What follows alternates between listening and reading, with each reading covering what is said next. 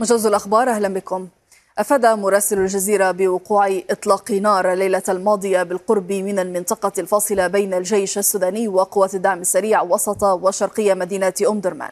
وقال الجيش السوداني أنه وجه ضربات بالمدفعية لمواقع تمركز الدعم السريع شمالية أم درمان وفي وسطها في ظل تحليق مكثف لطائرات الجيش في أجواء الخرطوم وتصدي مضادات الدعم السريع.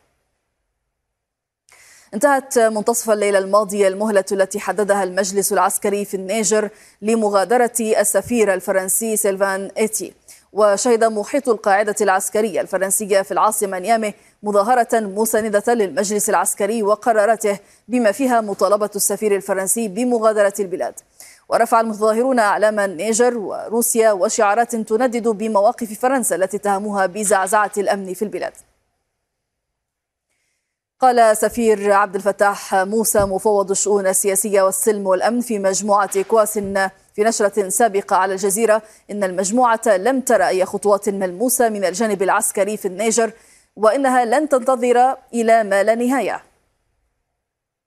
دعا الرئيس الأوكراني فلاديمير زيلينسكي إلى تسريع إنجاز البنية التحتية اللازمة لبدء عمل مقاتلات إف 16 ونقلت محطة سي إن إن عن زيلينسكي قوله إن نقل الحرب إلى الأراضي الروسية محفوف بالمخاطر وإنه في حال تم ذلك سيترك الأوكرانيون لمصيرهم وسيجعل أوكرانيا وحدها.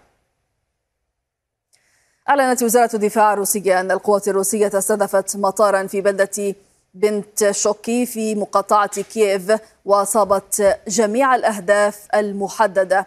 وأكد المتحدث باسم الوزارة تدمير محطة رادار لكشف الأهداف الجوية وتوجيه طائرات المقاتلة واستهداف أنظمة الصواريخ المضادة للطائرات بالقرب من مدينة زابوروجيا. أصيب أربعة فلسطينيين فجر اليوم برصاص قوات الاحتلال الإسرائيلي قرب مدخل بلدة يعبد جنوب غرب مدينة جنين. ونقل مراسلنا عن طواقم الهلال الأحمر الفلسطيني. أن قوات الاحتلال منعت الإسعاف الفلسطينية من الوصول إلى المصابين واعتقلت ثلاثة منهم بينما وصل الرابع بإصابة خطيرة إلى مستشفى ابن سينا في جنين.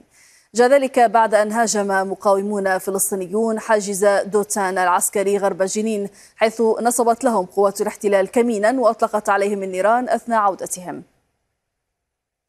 قالت وزارة الدفاع السورية أن عدوانا جويا إسرائيليا أدى إلى خروج مطار حلب الدولي عن الخدمة وذكر مصدر عسكري أن الهجوم الإسرائيلي أدى إلى أضرار مادية بمدرج المطار وخروجه عن الخدمة.